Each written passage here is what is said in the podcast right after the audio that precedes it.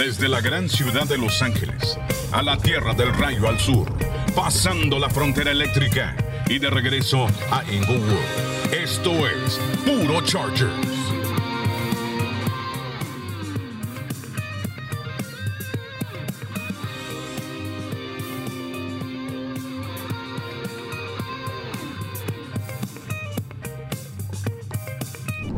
¿Qué tal amigos? Bienvenidos a una edición más de Puro Chargers junto a mi brother Francisco Pinto Adrián García Márquez con ustedes y felices.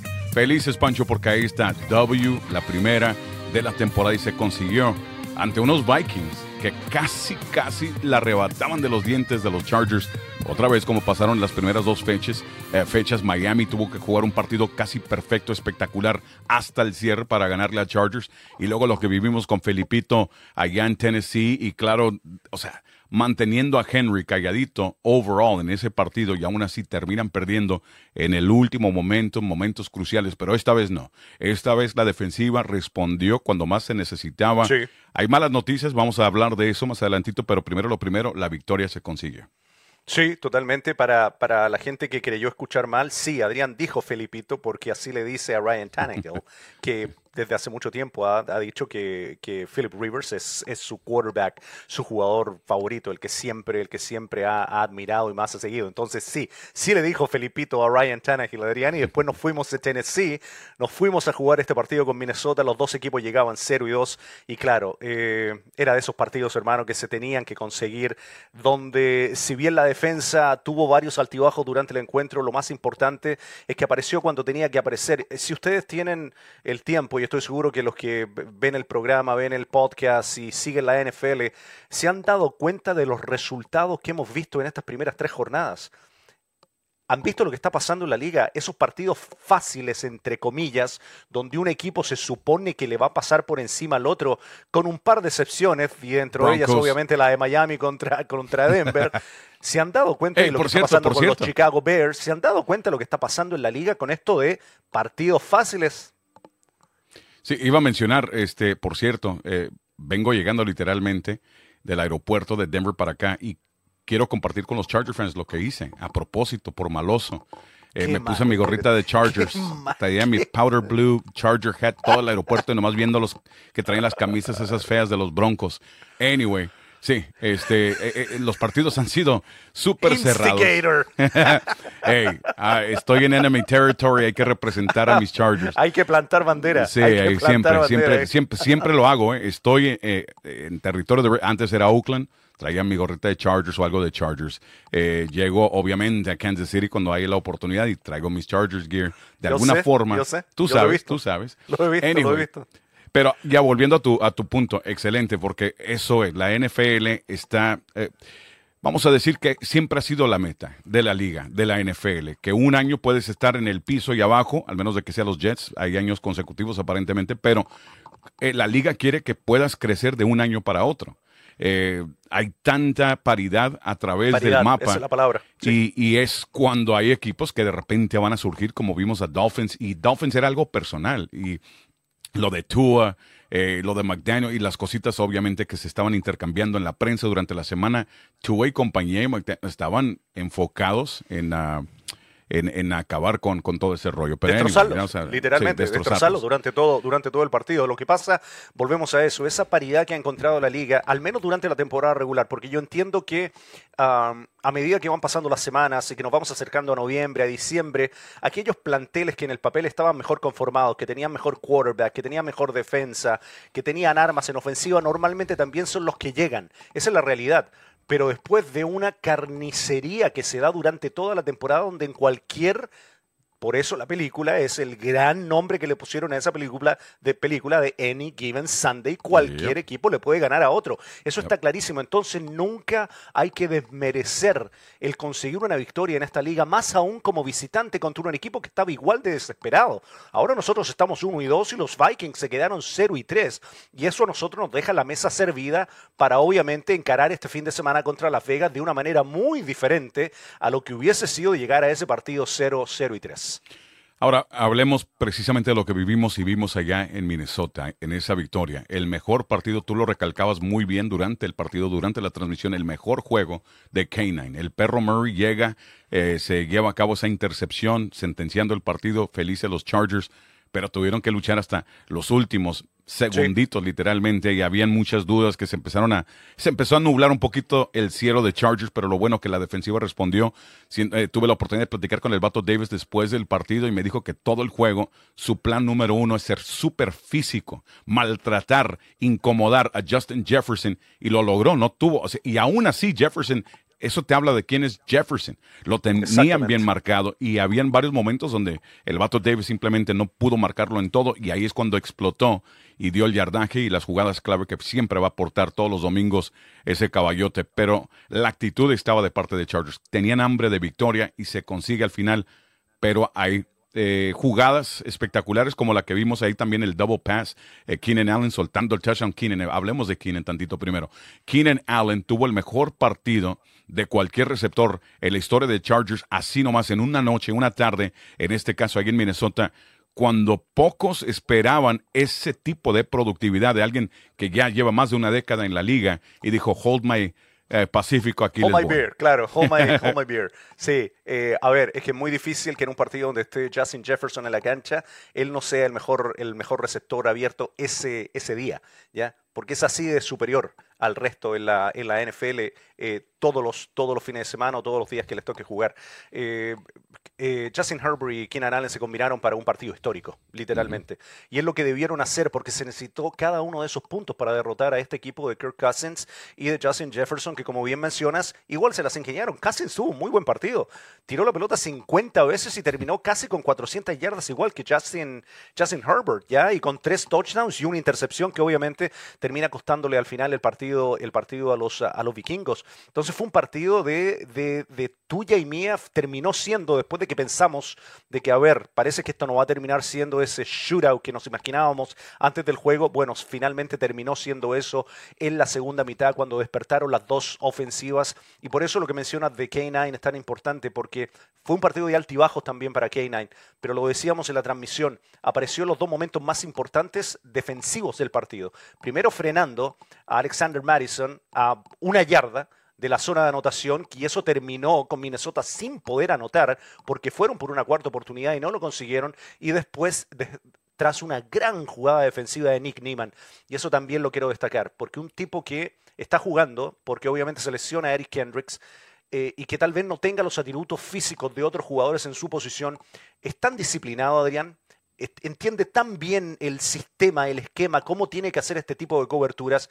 Y no es fácil marcar a TJ Hawkinson. Y él estaba con Hawkinson y él fue el que rompió la jugada y que después terminó con la cereza en el pastel cuando, cuando la termina atrapando eh, K9 para la intercepción. Pero el que rompió la jugada primero fue Nick Neiman y se necesitó de todo eso, de un partido histórico de Justin Herbert con Keenan Allen, de los Nick Neiman y del que vamos a tener un poquito más adelante, Sebastian Joseph Day ellos y del que vamos a tener un poco más adelante acá, que si me apuras, en estos momentos es el mejor novato defensivo de toda la NFL. Y es si te apuras, ya todos estamos de acuerdo. Por eso lo tenemos en puro Chargers esta Fue la figura defensiva de este partido y está teniendo un inicio de carrera impresionante Don Tully. Sí, vamos a hablar con Tully más adelantito precisamente. Ahora, eh, buenas noticias, todo lo que hablaste, pero hay una mala noticia. Miguelito fuera el resto de la temporada.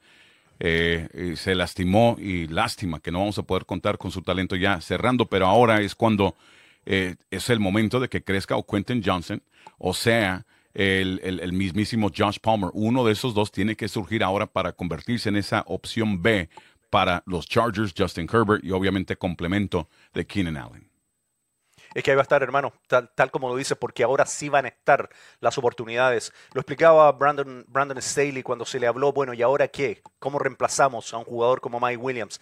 Dice, bueno, no todos los novatos que llegan a un equipo de la NFL tienen las oportunidades, ¿ya? Entrando al equipo si es que tienes a dos jugadores, dos receptores de 20 millones de dólares cada uno, como lo son Keenan Allen y Mike Williams. Entonces una cierta, tienes una cierta cantidad de rutas y de pases y de intentos que están garantizadas para el 1 y el 2. Y eso hace que quede cada vez menos para el 3 y el 4, que en este caso eran Joshua Palmer y obviamente Quentin Johnson. Bueno, ahora esto cambia Palmer pasa a ser el número 2 ya de manera automática y Quentin Johnston pasa a ser el número 3. Entonces las oportunidades que no estaban antes sí van a estar ahora comenzando este domingo y es ahí donde uno quiere ver realmente, ok, ¿Qué es lo que tenemos en este chico? ¿Qué es lo que tenemos en esta primera selección de primera ronda? Creo que fue el pick 15 saliendo de TCU, Quentin Johnson, y ahora sí va a tener la oportunidad y las, las uh, posibilidades de hacerse sentir, Adrián. Y se va a hacer sentir. Eh, tenemos la confianza, tuvo pocas intervenciones, pocas oportunidades. Hasta ahorita lo dijo también Staley. Es que está en un cuarto de receptores donde hay mucho talento, mucha profundidad. En ese momento no van a haber snaps porque tenemos que darle de comer también a Gerald, también a Parham, que por cierto se volvió a lucir. Parece que le tira la pelota a Parham, se convierte en touchdown. Le ponemos jamón al, al, balón y touchdown. En el caso de Gerald Everett, ha conseguido yardas sucias en momentos. ¿Qué pasó? ¿Y Eckler? Pues ya viene. Eh, exacto, pero todavía no hemos podido contar con Eckler por lo del tobillo. Esperemos que es, en lo que es esta fecha 4 ya podamos contar con Eckler. Ya todo parece indicar que va a estar ready para el kickoff, pero nunca se sabe con un tobillo. Él mismo lo ha dicho, hasta que no tenga el feeling al 100 en ese tobillo, no va a poder participar. Entonces van a seguir creciendo oportunidades. Joshua Kelly siento que dejó algo que desear un poquito en, en su ataque terrestre.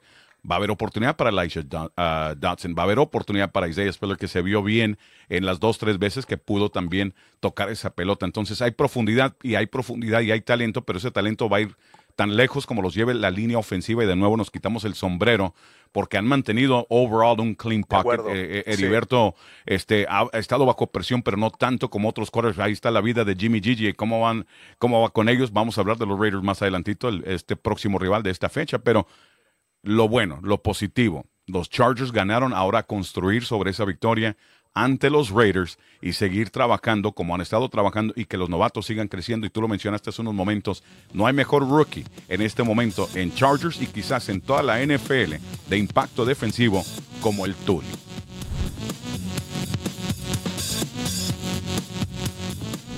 Es tiempo de darle la bienvenida al que nombramos obviamente que ha sido un rookie de impacto para los Chargers. El Tuli. That's what we call you. El Tuli. We just go, it's like we're, I'm Mexican. You know what happens Southern California. You're from USC. Yeah. We kind of just break it down, and get that name, El Tuli. And uh, that's what Rasa's been calling you of late. Uh-huh. Everybody knows what the impact is that you've brought to the Chargers. But kind of walk me through this uh, because obviously you're Defensive Player of the Year last year in the Pac 12. We know what we were getting here with the Chargers, but how has it been for you just making this transition and then having uh, guys like Khalil and Joey be your Obi Wan and Yoda? Yeah, I mean, the transition has been pretty easy. Uh, to be honest, I think um, be, because of because of Joey and K Mac, I think they they've been good good role models and um, good vets to me for sure. And so I've just been absorbing whatever I can from Dan and then also Coach Giff. Um, also um, behind the scenes, you know, um, and um, um, giving me a lot of info also. So I've just been learning and. Um, so I, would say the transition's been smooth. I, I, I, let me take that easy back, but it's, it's, it's smooth. Tuli, um, when did you know?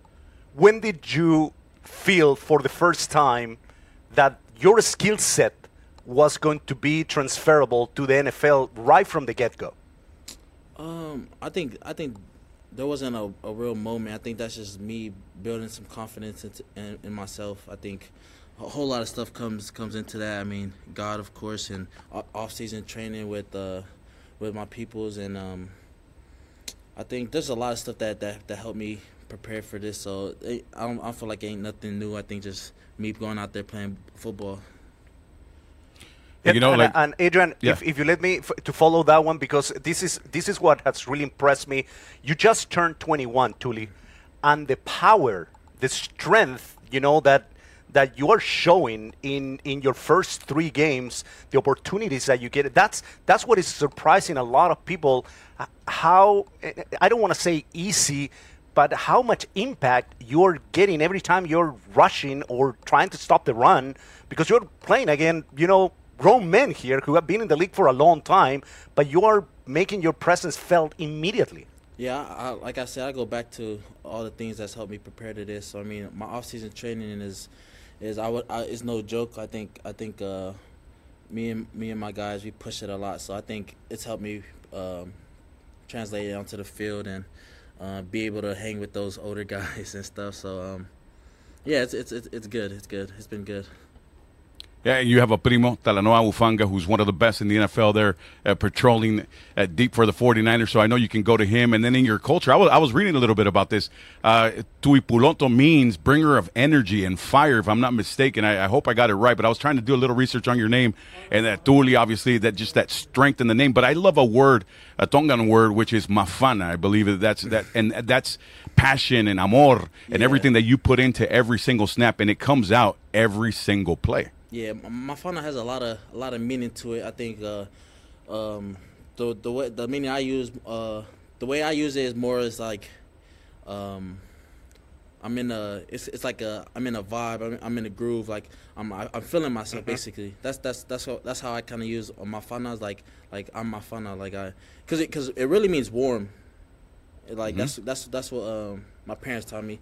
That means warm, but it also you could also use it as like someone that's like feeling themselves and like like like high confidence, basically. So.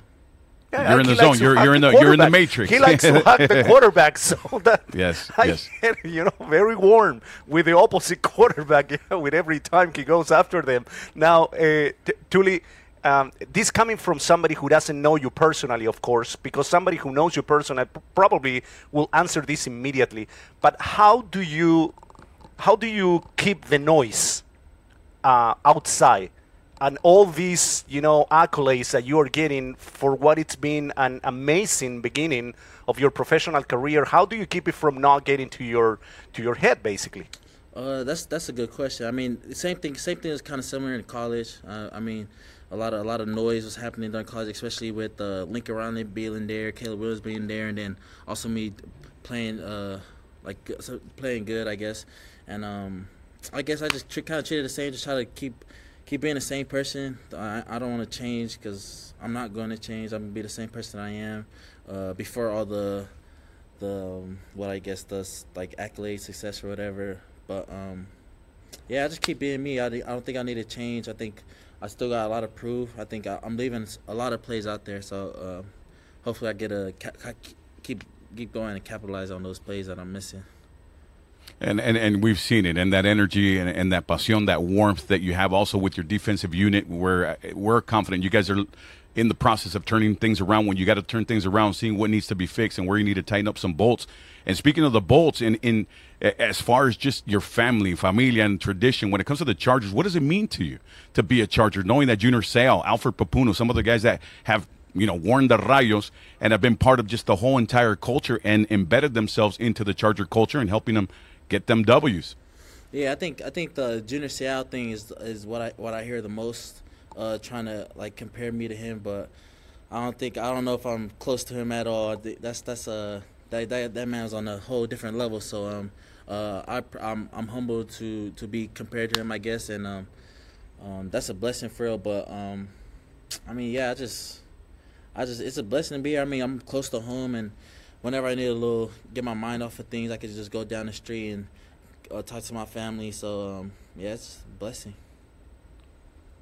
And how you last one for me, uh, Tuli? How do you feel the you know, the, the, this anticipation to play your first divisional game against a team like the Raiders, who have so much history, you know, in the division with the Chargers. How how are you processing this? You know, how anxious are you to to get on, you know, on the field on, on Sunday and, and get this uh, the second win of the of the season? Yeah, um, it's a it's a very important game, big games, but um, I, I don't want to treat it differently uh, than the other three games. I think. Um, I don't want to change my routine just because it's the it's a, a conference game. So I I I I like to just try to keep my routine, my schedule throughout the week the same, but just know that there's a little bit more at risk at the versus this game. So um, hopefully come out and do our thing so we can get this dub.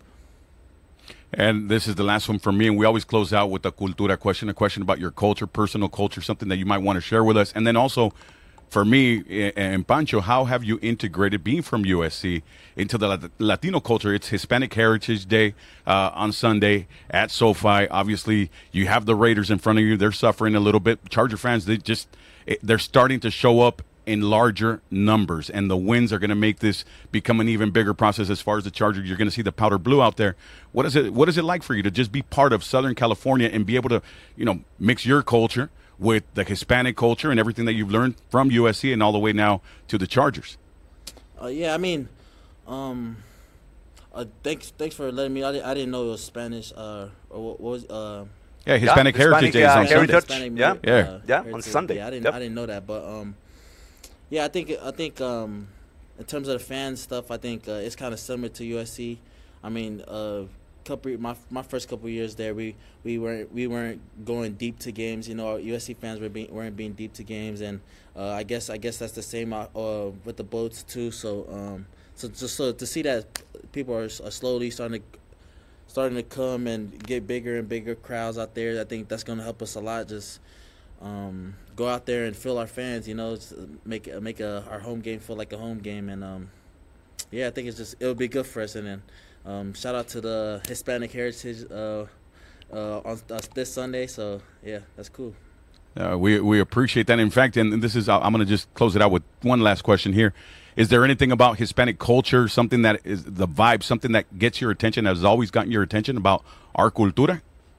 Be it the food, the cars, I think the I'll, fashion, I'll, something.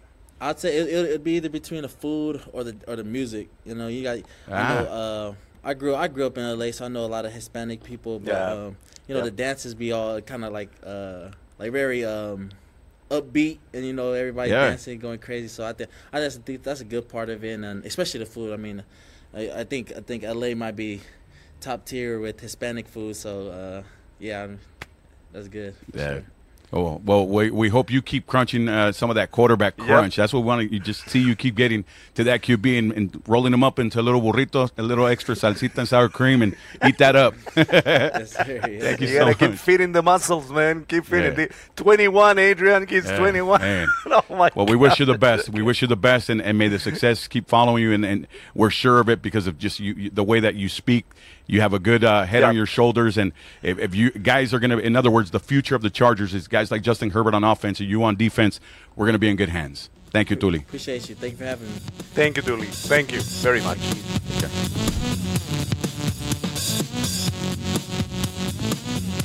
Le damos las gracias a Tuli, Tui Pulotu. Eh, el nombre, te digo, tiene tanto poder el nombre. Eh, cuando lo, empecé a, así a descifrar, Pancho, ya sabes cómo soy de nerd, me pongo a hacer cositas, estudio cualquier cosita, en este caso el nombre, Rey, traidor de, de no traidor de malo, sino el que trae energía, pasión en todo lo que hace. Y es precisamente algo que le queda como anillo al dedo a cómo juega el Tuli eh, cada domingo de lo que hemos visto. Y, la verdad que se ve muy bien. Y todo lo que dijo, ¿no? De que sobre su cultura, su gente, con quienes entrena, que eso es lo que eh, lo ha nutrido a él, lo ha preparado a él para este siguiente nivel que eh, en, su, en su cambio de college football, de ser jugador defensivo del año en el 2022 en el Pac-12 con USC, se gradúa la NFL, donde normalmente esta tradición para muchos es una muy difícil. Se toma tres, cuatro semanas para ser un jugador de impacto y acá se ha adaptado Al menos. con mucha excelencia. Y él lo dice, para él no es que quiera usar él la palabra que es fácil, pero natural, creo que es la palabra que, que más encaja en el caso de cómo juega Tully. Simplemente él respira fútbol y está jugando fútbol. Y, tú, tú, le dices en el clavo justo cerrando la entrevista, eh, hermano, porque lo que, lo que más me llamó la atención de su personalidad es, claro, es un, es un, es un, es un joven de 21 años de edad. Por eso para mí era, era le quería preguntar eso de cómo, porque está jugando con tipos que, que, bueno, que, que, tienen 8, 7, 6 años en la NFL, hombres ya hechos, pues físicamente Tuli todavía no está, no es un producto acabado. ¿Ya? E imagínate todo lo que está haciendo ya, pero por sobre todo a mí me llamó la atención su, su paz, su calma, eh, porque en la cancha es en, la, en, la, cancha de fútbol americano es completamente distinto. Es todo lo contrario. es una tormenta. es una tormenta y así era Junior Sea, o sea, es una tormenta que se te viene que se te viene encima mm. y hay una serie hay una serie de, de, imágenes y de estudios de video que se han hecho durante la semana donde se muestra las cosas que hizo, las 13 presiones, 13 que le hizo a Kirk Cousins el domingo pasado en Minnesota, y tú lo ves así. Un, Empleando un tácticas de veterano. Empleando tácticas de veterano, exactamente, como ese giro que hace cuando le agarran el primer movimiento y voy al segundo de Sí, inmediato. que le para atrancan, le atrancan la mano izquierda. Y, Y le con- exactamente. y en cuanto le atranca la mano, lo usa como, como básicamente un imán para que caiga en la trampa el dinero del y tackle derecho. y le tranca gira, la mano, la mano izquierda al, al bloqueador y usando el antebrazo, llegarle- ¿no? Y lo clava, lo clava del pecho y ya lo tira al piso, pum, le llega al quarterback. Entonces, movimientos que, como bien decía, no tengo el nombre de la persona que hizo el video, pero que no son normales en un novato, en un rookie, ¿ya? Y lo ves a él con esa tranquilidad, con esa paz interna y con lo- como lo dijiste tú, con la cabeza bien puesta sobre, sobre sus hombros, sobre su cuello. O sea, está muy, muy even kill, que es la palabra Sí. que usan mucho en inglés. Y cuando estás en una, en una, en una sala con, con Joey Bosa, con Khalil Mack, con todo lo que ellos pueden generar en cuanto al proceso de enseñanza, de apurar eso, o no necesariamente apurarlo, sino, sino clarificarlo, ¿ya? Porque, porque lo, que, lo que realmente ha hecho eh, Tui Pulotu en estos primeros eh, tres partidos es, es digno de destacar. O sea, está en, las bocas de todos en estos momentos, si no es el novato defensivo que más impacto ha causado, es él u otro. Ya que en estos momentos yo no sabría sinceramente quién sería el otro al nivel de Tuli Tui Pulotu. Entonces, en esta sí que como se Nobody on the Raiders. hay que mostrar la otra cara de la moneda también y decir que en esta otra vez Tom Telesco se la, y, y todo el equipo de scouting del equipo se, Se volaron la barda. Yep. 45, el pick 45 de la segunda ronda. Ahí aparece Tuli Tui Pulotu y mira en lo que, lo que hemos encontrado, porque este chico, este chico tiene potencial, como decía nuestro amigo Pop, Popper, de ser una estrella en esta liga, eh, después de lo que hemos visto. Y, y me encantó la humildad también que demostró cuando hicimos la comparación. O sea, no la comparación, simplemente le dije, por la tradición que existe en Chargers, donde han habido otros elementos de, de la zona pacífico, de donde es él, eh, hablando de Junior Seau, en particular dijo, wow, no, no, no me, no me quiero comparar con Junior Seau. eh, Junior era una eminencia, Junior era otro nivel eh, descomunal. Y sí es cierto, o sea, Junior Seau era eh, fuera de serie. Pero bien lo dices, Junior Seau era un calmadito en las entrevistas durante la semana y luego una tormenta total eh, los domingos. Y esa es la pasión, el mafana que él me dice. Por eso me encantó que también como me explicó el mafana, porque eh, era eso también, ¿no? De, el calor que uno siente. Pero para Sí. él, estar en la zona, estar en ese zone, en ese matrix, donde ya todo se, se, se, se acomoda de una forma donde lo entiende todo y sabe cómo actuar en todo momento. Y, en- y ahora, pues, a- a, seguir trabajando. Y ahora vienen, y esto nos da pase perfecto porque le pregunta sobre el partido que tanto significa, el clásico contra Raiders. Dijo, hey, sorry, yo lo voy a tratar como un partido más. Ese es mi proceso. No lo veo más que cualquier otro rival. No lo veo más como otro partido que tenga más importancia todavía. Yo tengo que seguir dando lo que ha estado dando desde el principio, que estoy hablando de preseason, las primeras tres fechas que hemos visto ya. Él no cambia su proceso de ninguna manera, aunque sean los Raiders. Y ahorita vamos a hablar de esos Raiders. Eh, quería hacer una corrección. eh, se me dieron vuelta los números, hermano. No era el pick. Le miré el número de la, de la camisa, de la camiseta. Fue el pick 54, no 45. Los moví, los hice al revés. 54. ahí lo encontraron. Lo Dislexia. encontraron los Chargers a exactamente. Me di- me- se, me, se me fue el avión, como dicen. Di vuelta, di vuelta los números. Y el que usa la 45, pero fue. Bye, bye. Vaya qué, qué, ah, qué pick que conseguimos, qué selección que conseguimos. Ahora, hablando de estos, de estos Raiders, rápidamente, no se sabe si va a jugar a Jimmy G, ¿ya? Sí, porque está bajo el de- protocolo de conmoción cerebral, yep. ¿ya? Y hasta hoy eh, no, no hay novedades al, al respecto. ¿Eso con qué te deja? Te deja con Brian Hoyer, novato de 15 años de experiencia en la NFL, Michigan State, 37 años, eh, que sería... No, es que Hoyer, va- vamos en partes eh, eh, en esto, en, el caso de Brian Hoyer.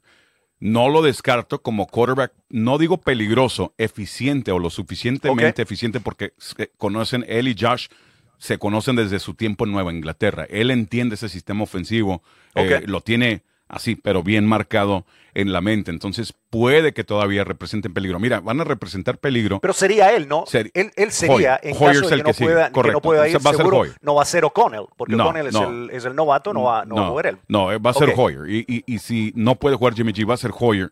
Y lo primero que va a buscar hacer Hoyer es encontrar a Devontae Adams. Devontae Adams como Justin Jefferson, eh, como eh, Tyreek Hill, es ese receptor único, y digo único porque estamos hablando único en su equipo, pero son de los pocos que podemos decir un handful, como dirían en inglés, cuatro o cinco receptores que están en su propia liga y luego están todos los demás.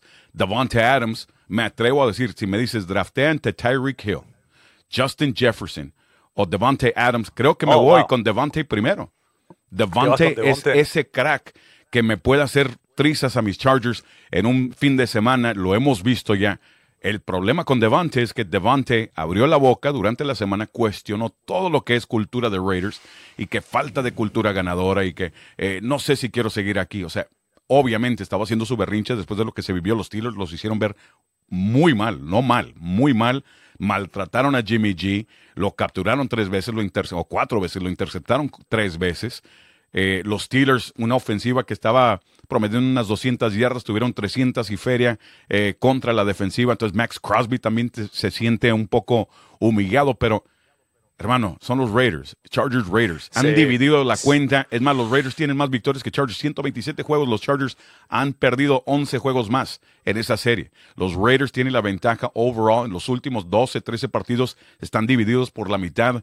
Nunca sabemos qué va a pasar en un partido de Chargers Raiders. Y que todos los números, todo ese rollo, el que sabe, todo tira por la Sí. ventana, es kickoff y órale, agárrate porque siempre va a haber orgullo en... Y el fantasmita es enfadoso de Al Davis, siempre le jala las patas a alguien y flag, algo raro pasa. Con esto, con esto lo dices todo. Los últimos 20 están 10 y 10. Ya. Es, es eso. Yo recuerdo lo que, lo que me dijiste, Adrián, se los comparto a ustedes cuando llegué a Chargers hace cuatro años y nos unimos a esta, esta aventura de puro Chargers y a Adrián ser el, el narrador, el play-by-play y yo el analista. Adrián me decía en esa primera temporada, eh, Raiders y Chargers es casi, no importa cómo lleguen, porque yo te digo, el- el- yo veo los números en estos momentos, estadísticas frías, y yo te diría, si fuera otro equipo al que están enfrentando los Chargers con estos números, te digo, el partido lo ganamos por 7 puntos, mínimo, de ahí para arriba, es 7 para arriba. Pero son los Raiders, son los Raiders, y aún con esos números, mediocres en ofensiva y mediocres en defensiva, porque son mediocres en los dos, literalmente, no te puedes confiar porque, bueno, de nuevo, son los Raiders. Y ahora no están en Oakland, están en Las Vegas. Es lo mismo. Es esa camiseta y es esa gente que va a llegar al estadio en gran cantidad, que van a ser, va a ser complicado jugar ahí en el sofá, porque así lo son. Van a llegar muchos Powder Blues. Por supuesto que van a llegar muchos Powder, powder Blues. Pero va a haber mucho plataneri Pero con va a haber negro. mucho, exactamente, va a haber mucha, porque ese equipo viaja bien y lo sabemos. No, no hay- viajan, no aquí estamos viven. inventando nada. Aquí Acá viven, viven. claro. Eh, Exactamente. y- y- no es que estén viajando, están viviendo acá, de Y acuerdo. fíjate, y, de acuerdo. y es, fíjate, qué bueno que lo mencionas también, porque ese es un detallito aquí que secretamente lo compartimos con todos ustedes.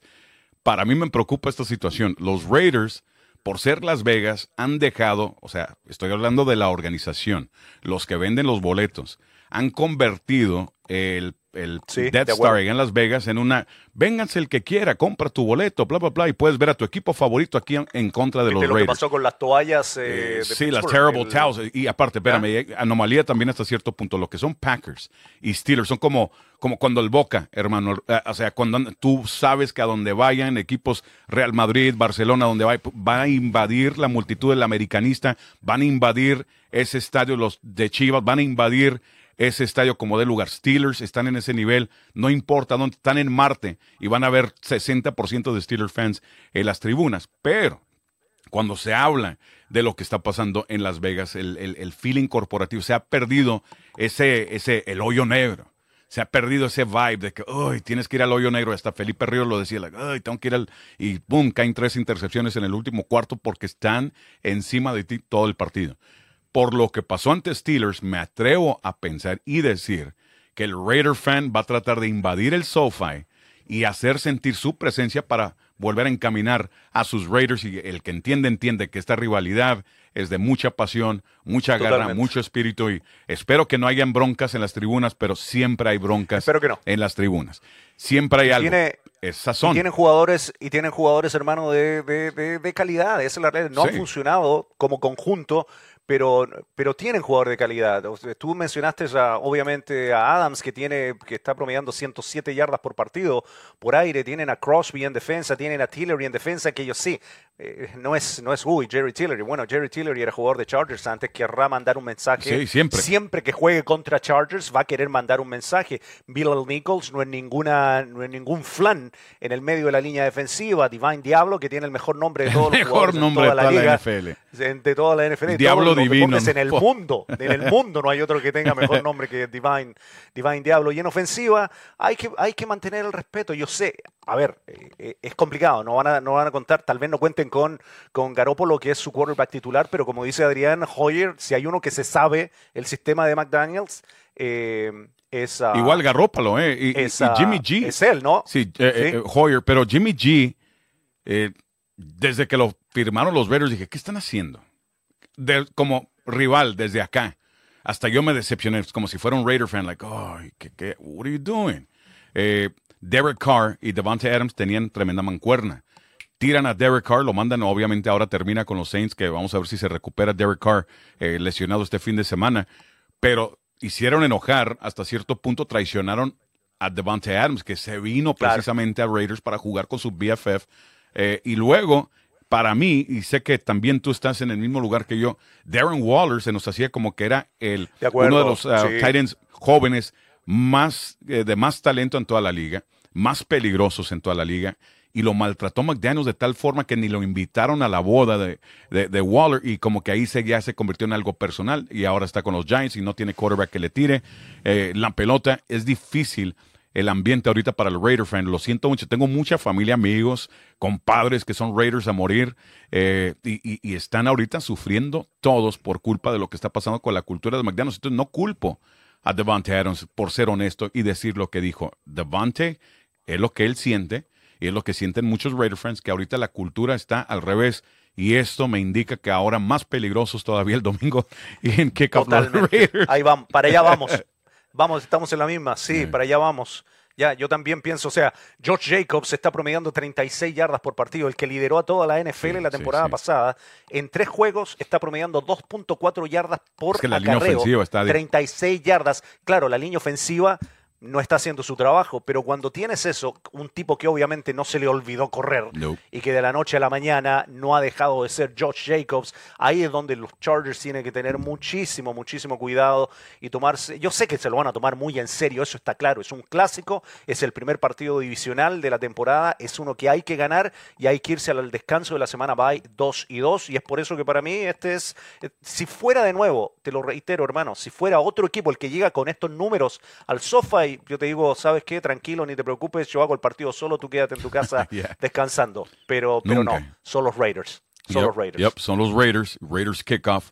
Chargers contra Raiders. La rivalidad continúa. 128 partidos ya entrando a esta fecha, fecha 4 de la NFL. Como dice Pancho, tan importante que los Chargers igualen 2 y 2, irse al bye week, recuperar algunas piezas, dejar que se, se, sanen los Kendricks y los Diane Henley por completo para que puedan agregar su talento a la defensiva y, y ver dónde estamos también. Y quizás también en esta audición de Quentin Johnson, si no funciona ellos buscándole poner la pelota más en las manos, ese bye week, los Chargers lo, van a usar para ver quién está en esta liga, donde pueden hacer algún movimiento, quizás eso lo sospecho, lo estoy diciendo yo.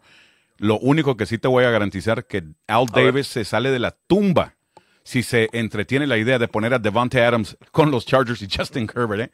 ¿eh? Eso te lo, te lo firmo y te lo garantizo. Y ese, ese viejito se va a aparecer ahí en el sofá. El Ghost de Al Davis siempre aparece en el peor momento, último cuarto, se necesita algo para los Raiders y hay un flag, hay algo raro, like uh, offside, no sé qué, personal foul, quién sabe qué.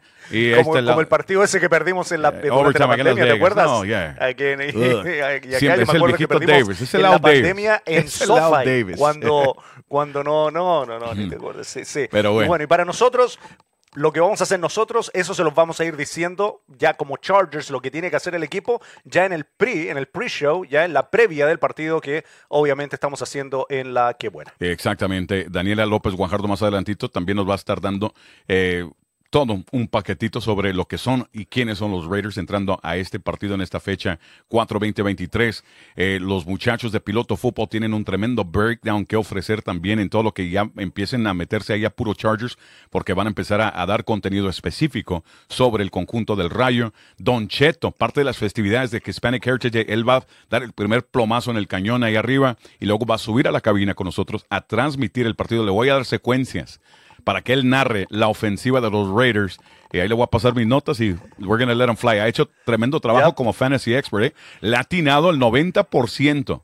El 90% de sus consejos han funcionado en fantasy No, football. ¿eh? de Don no, Cheto. por favor, En no me serio. digas eso, por A- favor. Acuérdate que la semana pasada eh, hasta cantó con ese feeling de, de- de la canción de Lucía Méndez. de Corazón de piedra. cor- piedra, que corazón. Era Túa o nadie. Túa o nadie. Que iba, y, y- y porque dice la canción, eh, y sé por, por dónde iba. Decía en la canción, no sabré sobrevivir. Bueno, es lo que le pasó a los Broncos. No sabían por dónde meterse, esconderse, no supieron sobrevivir. Nope. Ante ese ataque de los Miami Dolphins era Túa o nadie, pero tantas cosas que le ha atinado. Entonces, él va a ser parte de nuestras festividades. Estamos Muy celebrando la, eh, el bien. mes de la herencia hispana a través de todos los deportes, en particular la NFL y en particular en el SoFi Palacio del Príncipe, Heriberto's Touchdown Shop. Están invitados y si no pueden llegar al estadio, ya saben, a través de la que buena, Pulsar FM, la aplicación de los Chargers, Kickoff con mi brother Pancho Pinto y todo lo que vamos a estarles trayendo durante la transmisión clásico Chargers contra Raiders. Hasta aquí llegamos entonces, mi Pancho. We're done Hermano, con esta Vamos. parte. Y al continuar, pues ya vamos a venir con mucho más en Puro Chargers rumbo a Kickoff. Puro Chargers es una producción de Air Game Digital, La Que Buena y el Chargers Radio Network. Fútbol americano de los LA Chargers.